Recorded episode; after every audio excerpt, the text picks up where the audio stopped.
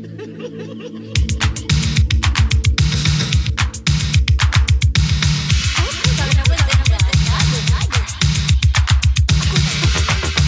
everyone, Camille here. It's 6 p.m. in Lisbon, in Lisbon, 8 p.m. in Nairobi, and 10 a.m. in Vancouver.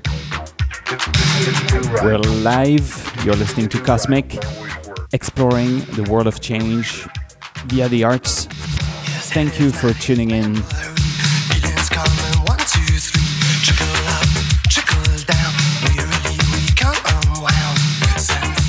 We keep exploring the art space in season three of the show, talking to artists and thinkers from around the world with the mission to decipher what the arts are offering to modern society today, what works, what doesn't, and how the artistic practice affects change at the personal level, at the collective level, asking ourselves what can we use, replicate, improve, what should we use to craft the reality we want to see out there.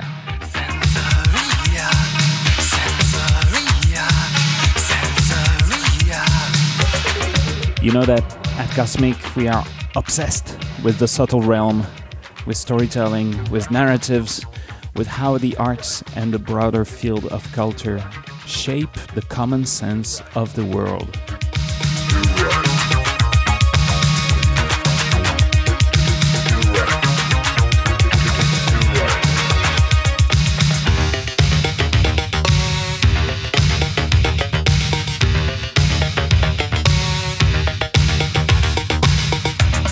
Last week, I had a fascinating chat with Marc Garrett, who co founded an organization called Furtherfield that was in 96 in London. That he co founded Further, Furtherfield, not our chat. and since then, the organization has initiated a solid number of experiments in artistic co creation across digital and physical networks. They call it a decenter for arts and technology.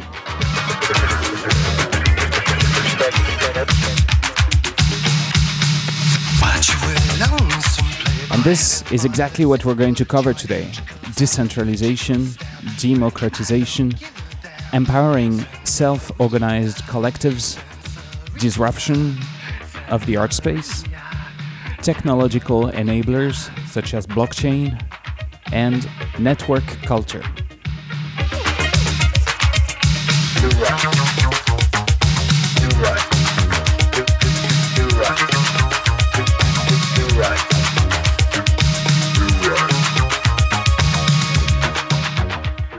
So, why does it matter? Well, number one, it seems that those are key ingredients to surviving the art world in the 21st century. And two, in the context of our of our investigation on art and change, we might want to be fluent on decentralized network culture, blockchain for artists, and the edges in general, because this is often where the future is taking roots.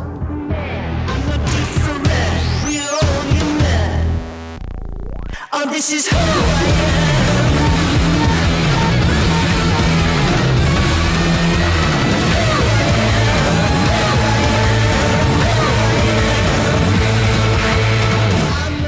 Also, with this podcast, I want to amplify big philosophical questions that Furtherfield and others have been asking for decades. Who owns the, the culture? Who owns culture? How to deal with this awkward relationship between, I quote, the felt value of the arts to the majority and the financial value of arts to a minority.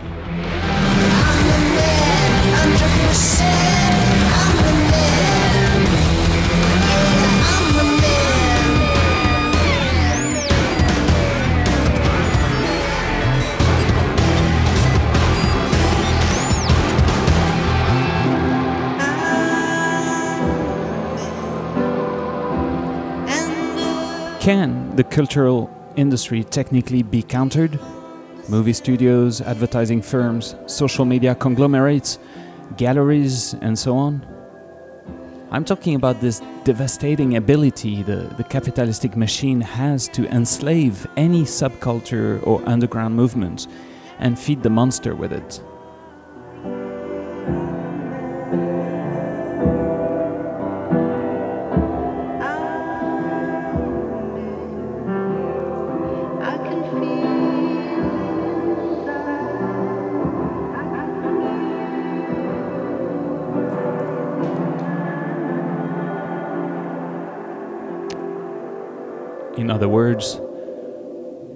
Most interesting cultural movements always start at the very edge or deep underground and then get turned into something you can buy on Amazon.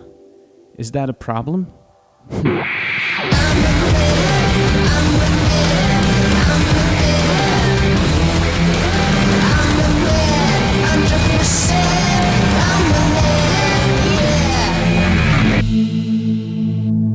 Okay, you got the story. It's about power and a sprout of democratization that now needs a lot of water and sunlight. So let me get a watering can, prepare a set of fertile music tracks, and let's get the light of Marc Garrett shining. I learned a lot. If you enjoy these topics, you might want to bring your own watering can and cosmic light to this movement. There's a lot of precious work to be done, so yeah, let's get started. We have um, 24 seconds to go get a yogurt, uh, a glass of wine, or something, and we dive in.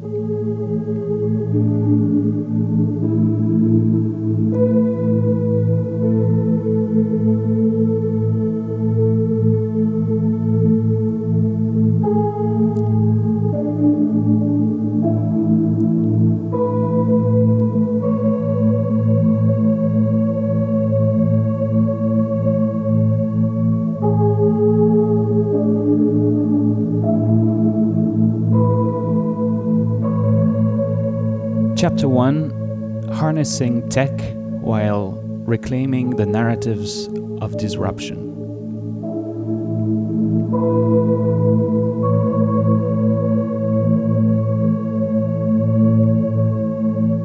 The common uh, feeling by people uh, that used to use the word disruption is that neoliberalism or uh, corrupted business groups have exploited the term disruption for their own uh, uses. Uh, but some people still use disruption because they want to claim the narrative of what disruption can be.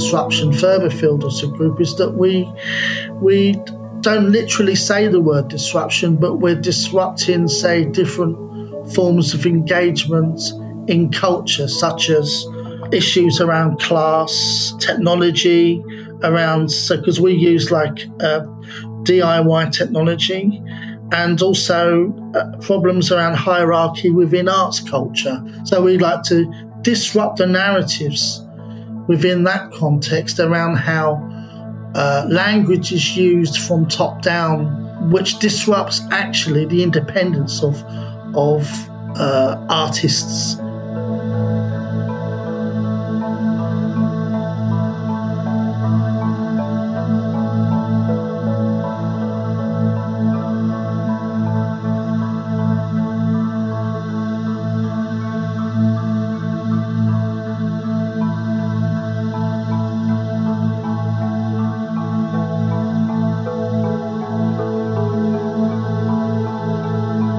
the narrative that comes down traditionally, say, in the arts culture, is very much about individualism and genius in line with market forces. And that, in a way, is a, a kind of a cultural colonial hack on people's creative expression uh, and that usually gets taught within art degrees and other uh, academia, which thankfully has been being critiqued by post colonial studies.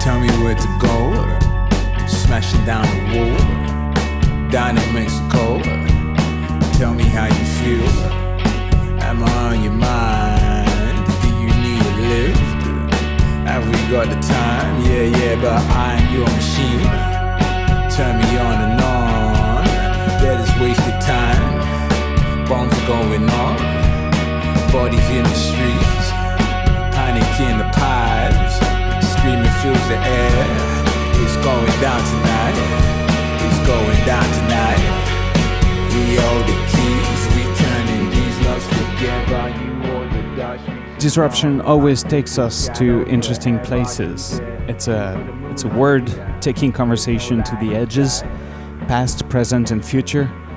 It questions the speed of evolution and who shapes the narratives of evolution.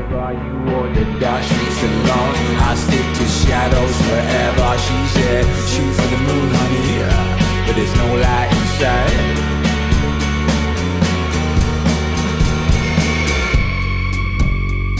You might want to disrupt uh, a position in history. So you might want to rewrite or reclaim uh, something in history. And within academia, that's happening by, uh, say, in South Africa, by people that are writing uh, from an auto ethnographic perspective. And that's like working class black people that are writing about uh, their own arts culture and their own terms, which hasn't been referenced in the canon of arts, even in Africa, let alone anywhere else. So, in a sense, you're disrupting the control mechanisms.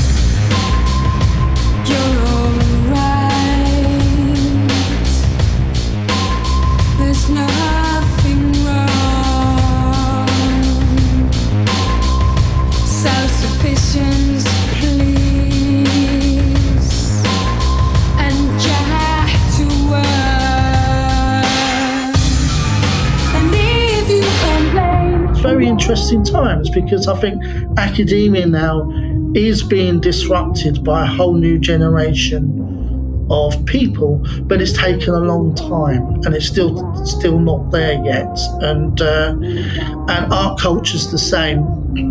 It's very slow. It's dominated by particular people that are very out of touch with the needs of uh, new generations that are moving in uh, asking for change through their kinds of creative voices. Oh, now we won't save you. Your rescue squad is too exhausted.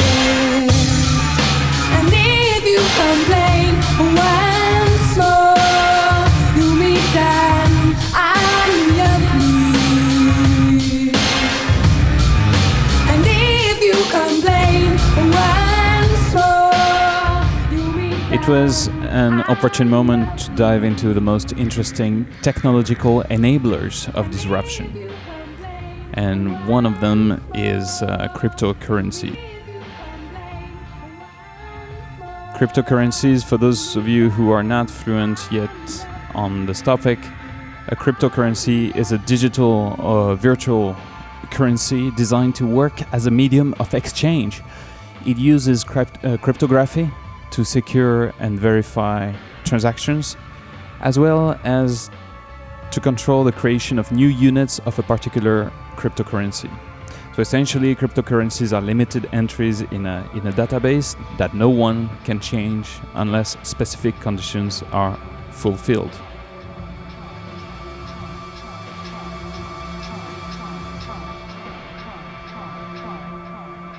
But the important things about it is that is that they they, they use uh, they're decentralized exchanges, so there's no central ownership over the economy of that or the, the processes that are taking place.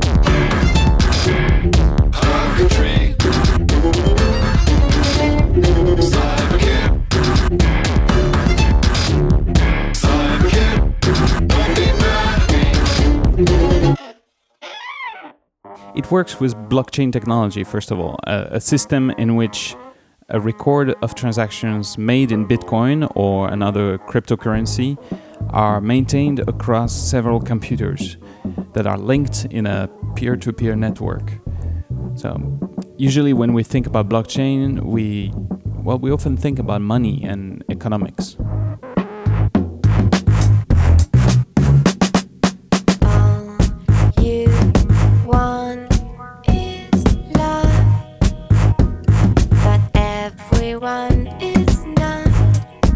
So it opens up new ideas of how to use digital networks and decentralized, decentralized systems uh, beyond just money, if you see what I mean, and also organizations that follow that kind of uh, way of existing. And some of those organizations are called DAOs, and they're decentralized autonomous organizations and uh, they're entities uh, that exist without interventions. And so they're meant to be incorruptible and run by a set of uh, rules or business rules, in a sense, is whatever uh, you agree that to be.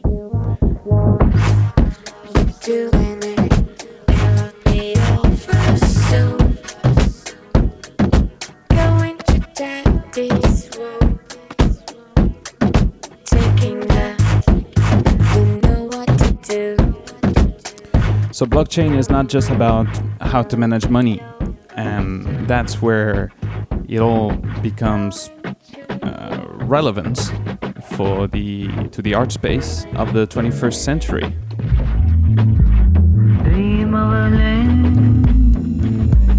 My soul is from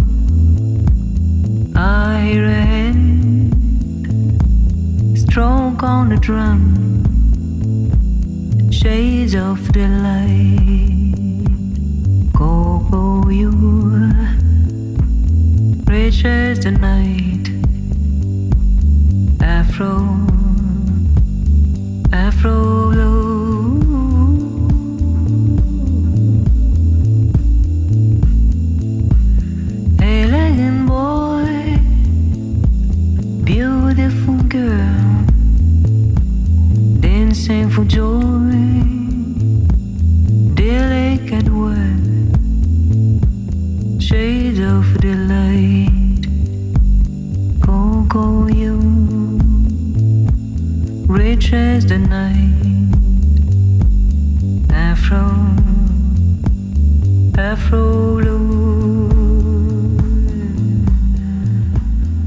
there's a project called Disco.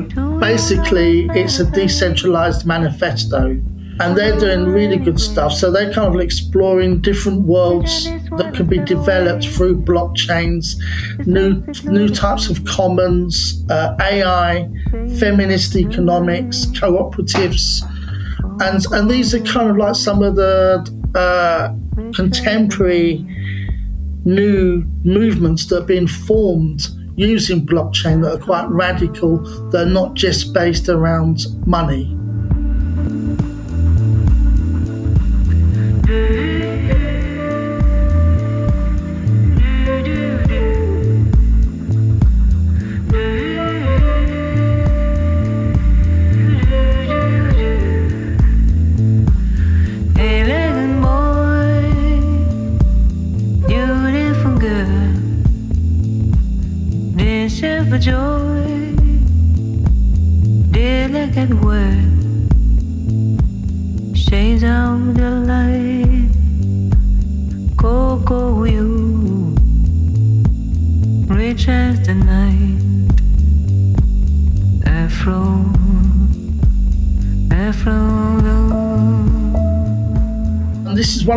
Reasons why we wrote the book, Artists Rethinking the Blockchain, and that's that was the, a disruption of the of the bro narrative, where you have Silicon Valley ideology dominating blockchain culture, and, and we just want to say, wait a minute, this isn't about rich people getting richer. Uh, we can use this technology and do something more interesting in a contemporary context that's not just typical old fashioned bro culture, you know, which is really just disguised like Google was once kind of meant to be nice. And uh, but in a sense, it ended up the same and even more sinister, uh, like Facebook has, uh, than some of the predecessors, arguably.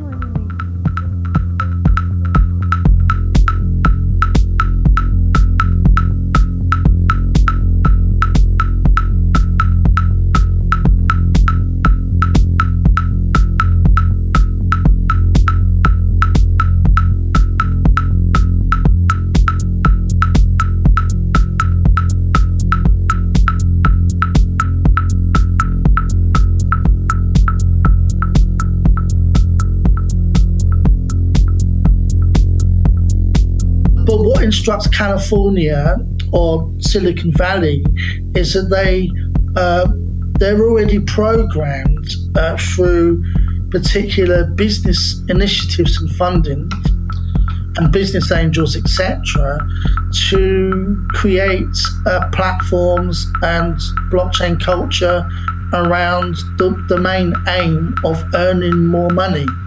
That means something, you know, uh, it's a centralized commodity and and sovereignty around technology itself. It's proprietorial. So, and when I say proprietorial, I mean it's uh, you've got your first engagement with technology that's that's uh, corporate is that it's uh, proprietary. Your, uh, but the, the larger engagement is proprietorial, which uh, is patriarchal. So that's kind of like it has ownership over your interaction and so there's a psychology involved, there's a body politic in our relationship with technology.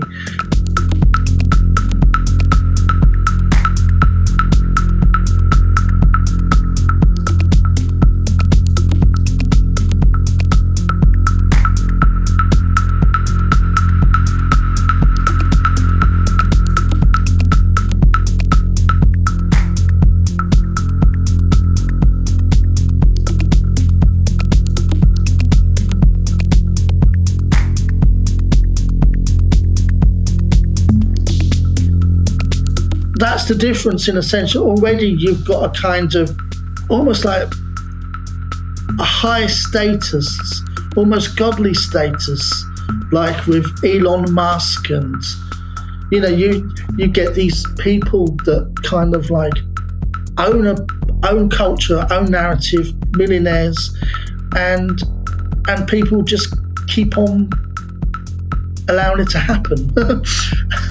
if you you're on Amazon, you keep on buying more Amazon products, you get addicted uh, within this proprietorial relationship, and you and you're kind of funding your own downfall, so to speak, or our or our own downfall, you know.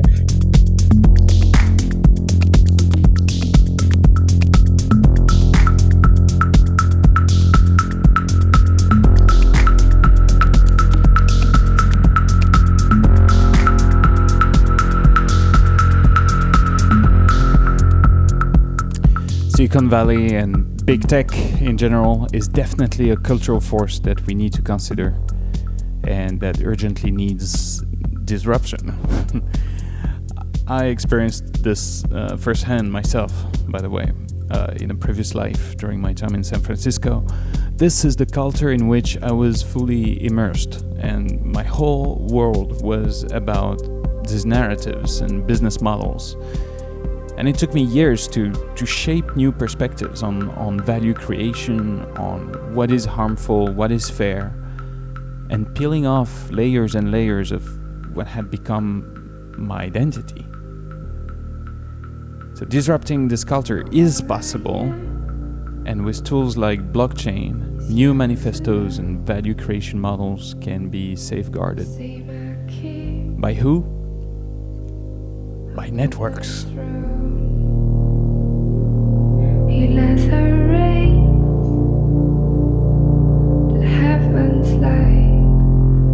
Chapter 2 Artist Networks as Game Changers.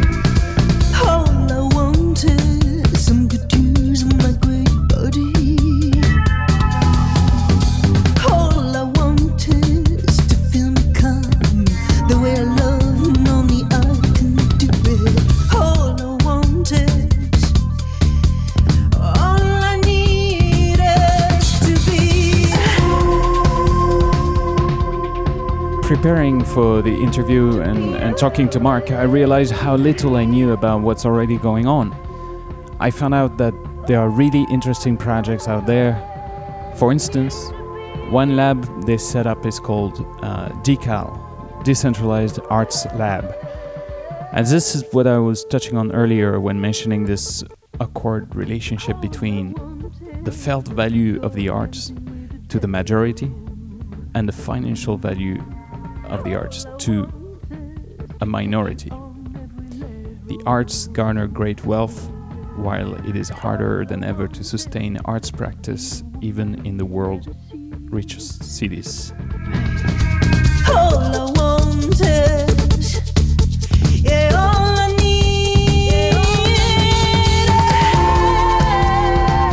So let's illustrate maybe with a project called uh, Culture Stake, part of DECAL there's a project called Culture Stake, which is a web based voting and connection system for decentralized cultural decision making and investment. Basically, anyone can download uh, its kind of uh, context and some of the code that's been made towards it on GitHub. uh, getting rid of the kind of hierarchy of curation around art projects. It can go anywhere in the world where you get everyday people deciding of what projects are voted for, rather than say just say two curators or three curators at the top of the tree.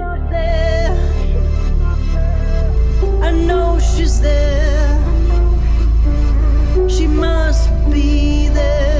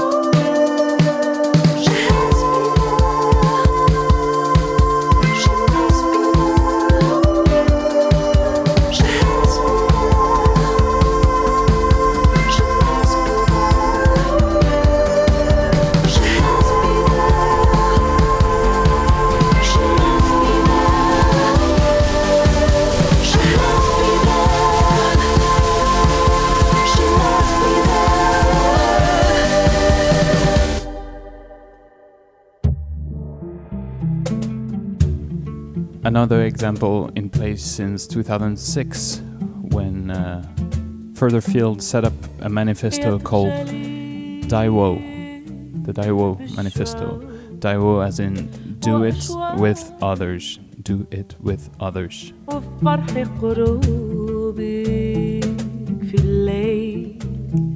the DIWO Manifesto was originally uh, in 2006, where it was uh, setting up a way of specifically existing within an art context where you get uh, a group of artists that are engaged in making art together collectively on a peer to peer process. So, in other words, everyone gets uh, an even vote. Uh, so you can have a hundred artists curating one show of of their own show, rather than say one curator. Uh, so that breaks down the kind of um, the dominance of the narrative of the exhibition to exist uh, in a collective right rather than uh, through an auth- authoritarian right. جميلة بلا إحساس حبيتك لما لقينا وحكينا and the important thing to remember if, if you go into a DIWO project, you go by the rules of what that DIWO project is collectively uh, exploring. So you know, you know, you've got kind of the structure of DIWO, which is decentralization and uh, critiquing hierarchy, but these aren't specifically what the project says itself. So in other words, you just use those rules as a guideline to make that project happen and but and also that's not going to be your main project. You may be an individual artist that's making art somewhere else, and uh, that's not going to take over your life. This it might exist as this project in its own right, and then you're doing something completely different uh, in your art making uh, on another day. So. It, allow, it allows people to explore other parts of themselves they, that they haven't um, considered exist within the art making process.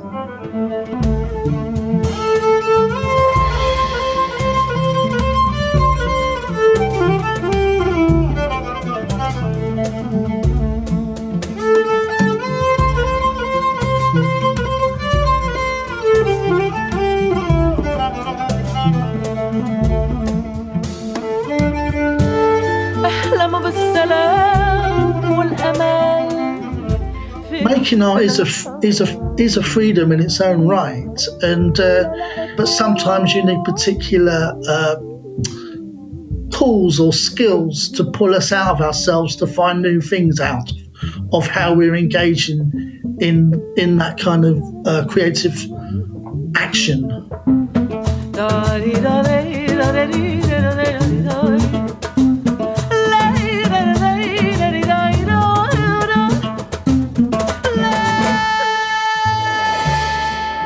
Here comes one more time an insight that we keep touching on with different guests and thinkers at Cosmic when looking at the future of the world with a dramatic tone and how things should be. Have a listen. This idea of uh, new worlds only exists within localities rather than an overall picture that everyone must have uh, kind of lived by. New worlds only exist within localities. This is so important, so inspiring. Thank you, Marc.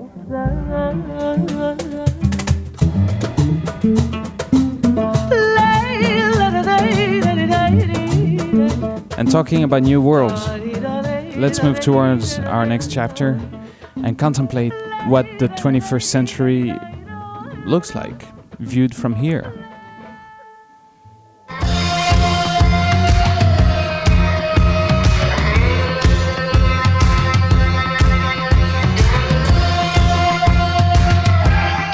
Chapter 3 COVID and the world in the 21st century.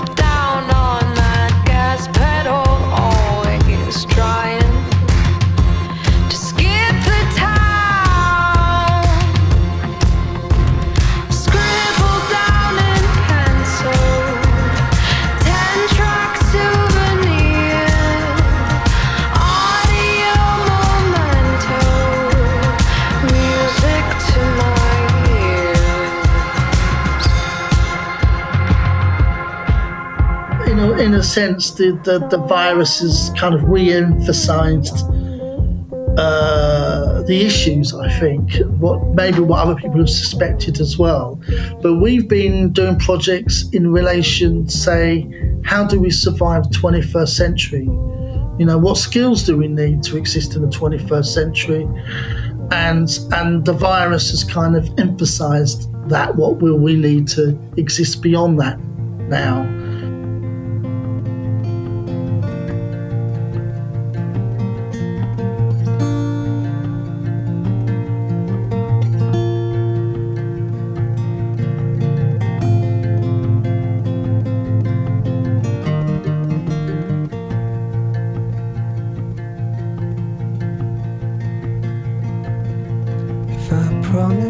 Settle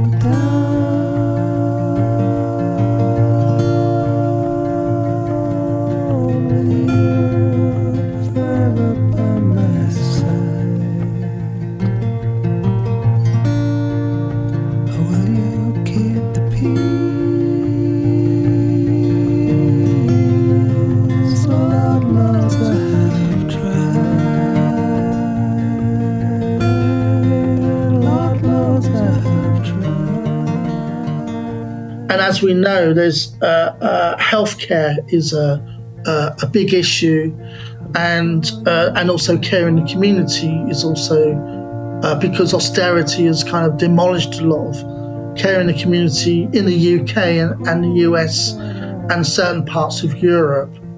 So the big issue is how can everyday people reclaim uh, aspects of their uh, care, and what does that look like? And so you've got some artists, uh, like say, who we've been working with, like Cassie Thornton, who's got a project called Hologram.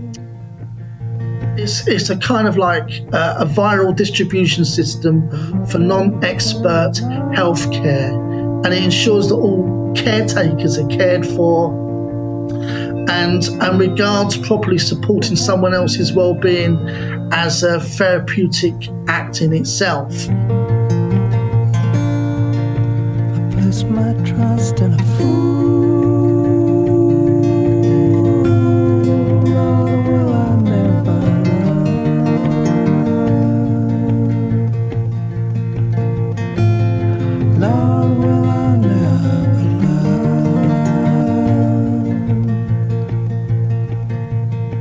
It's about breaking down the the control of what things we are used to and what they are, and they have their own kind of boxes holding the behaviors of what we're used to that they do. One example is like say yoga.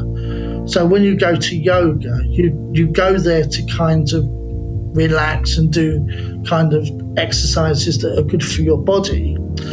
But if you're going through the process of austerity, and you go to yoga and you don't know whether you've got the home the next week because because the rent's not being paid because you're highly in debt, then you don't you don't you know it's going to be difficult for people to go do yoga when they're worrying about being thrown onto the streets. And so Cassie Thornton was doing yoga classes where people can talk about debt as well.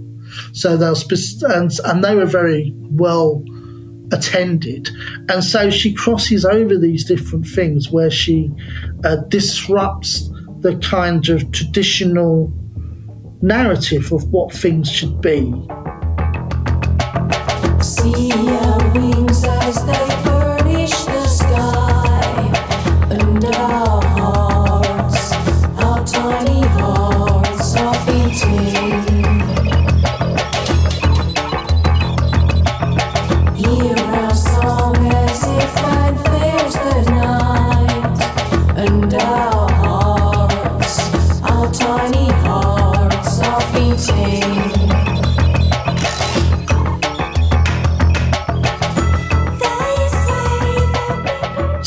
this kind of thing where you're crossing over into this different uh, arena where you're disrupting the kinds of agendas and ideologies of those spaces. It allows us to kind of reevaluate our relationship with the world, and we just have to find new ways to connect or step over those bridges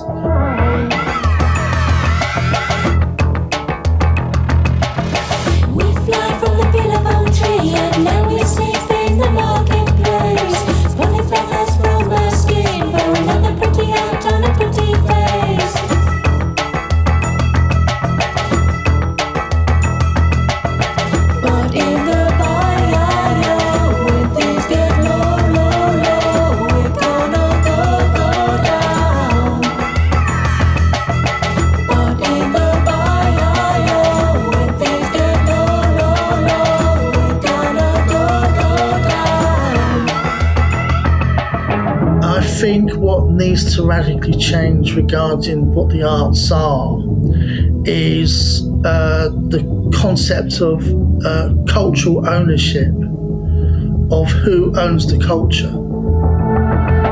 Because whoever feels owns the culture at the moment is not everyday artists or it's it's it's the kind of institutions that dominate uh, and so therefore it's a colonial relationship with the world through artists and through uh, its nationhood.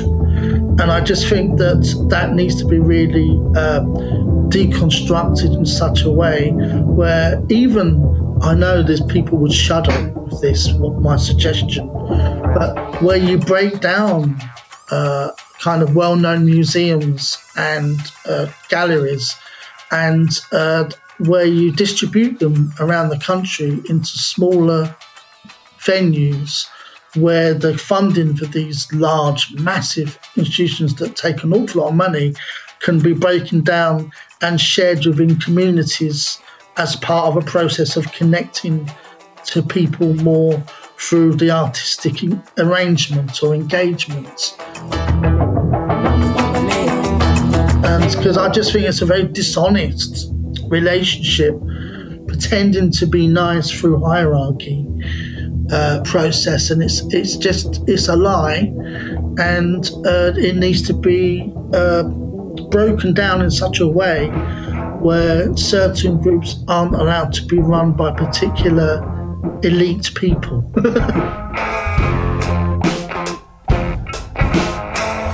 Eating food too embarrassing to list. I know why there's an aching in your wrist. Now you're book fast paced. Reciting all the times you kick yourself you missed. Reciting all the times you kick yourself you missed.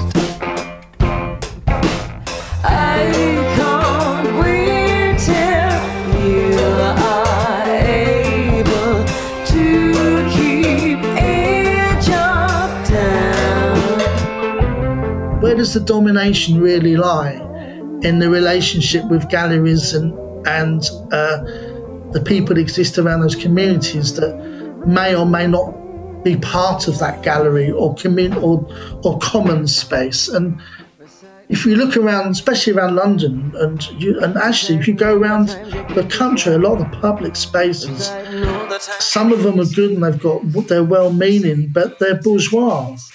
They do not have the common good as part of the soul or the makeup of the infrastructures. the others in your head and the voices said pretend to everyone you wish that you were dead pretend to everyone you wish that you were dead Unfortunately, you, you get the same types of people running these uh, mid mid upper range arts museums and galleries where it's their values that are seen, but not actually not the values of the community around them. And uh, so, therefore, that needs to change these spaces need to be broken down into smaller spaces and, and redistributed around the country. What you don't want is what the Tate has done, where they've got just big galleries, one in Margate, one in Liverpool, one in uh, two in London. You don't. What you want is a much more broken down version of that, where it's not about uh, the legacy of colonialism. There needs to be uh, new conversations around kind of like indigenousness, class, uh, race, uh, gender, and and these all need to be evaluated according to the areas of where they are.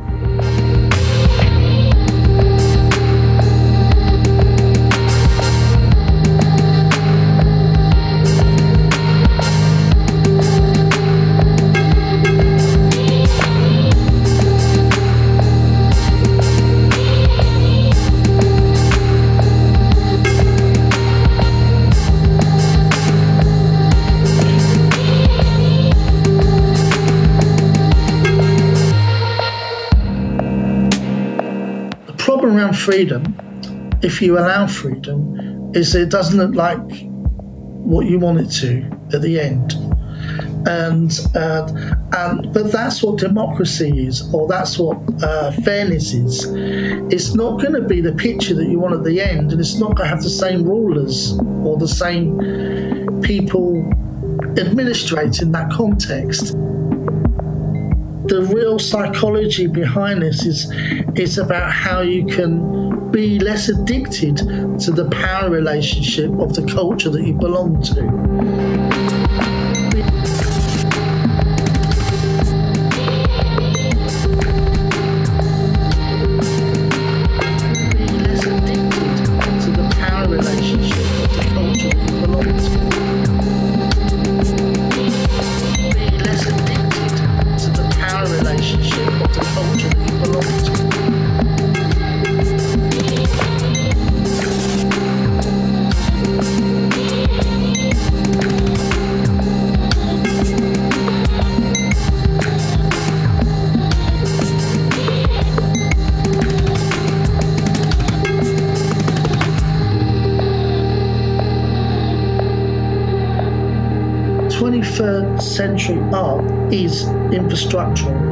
So it's not about the art object.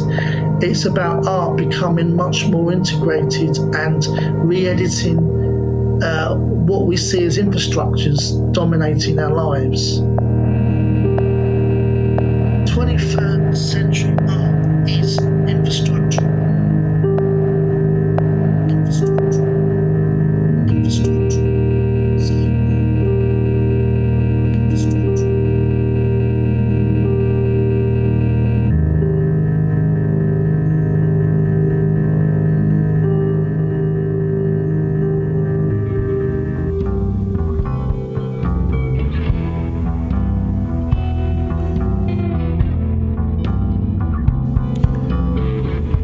21st century art is infrastructural. Oh, this is so good. So good, so important. Again, thank you very much, Marc. Uh, this conversation is a very compelling starting point for those who haven't opened this door, uh, these doors yet.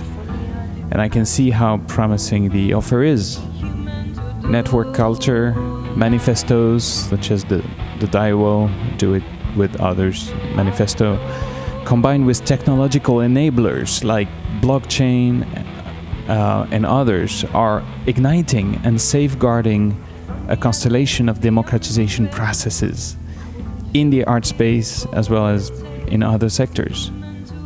It's like a whole new playground has been opening up, and one that can technically roll out new power structures, more fairness in the world, and new experiences for artists.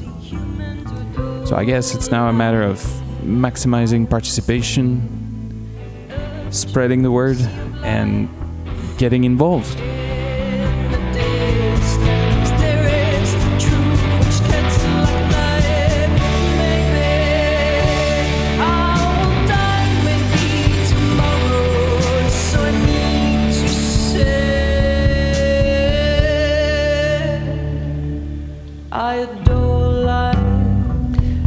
Beyond this podcast, a great starting point is Furtherfield's website, furtherfield.org, where you can browse projects and a rich library of resources that will take you all across the wonderful world of decentralization of arts and technology.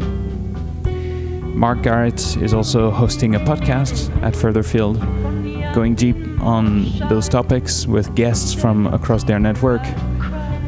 The podcast explores how the collaborative, imaginative fieldwork of artists, techies, and activists is informing how we organize, imagine, and build solidarity, good health, and post capitalist realities, working together and supporting others to do the same. I'll link it uh, on our website in the episode notes.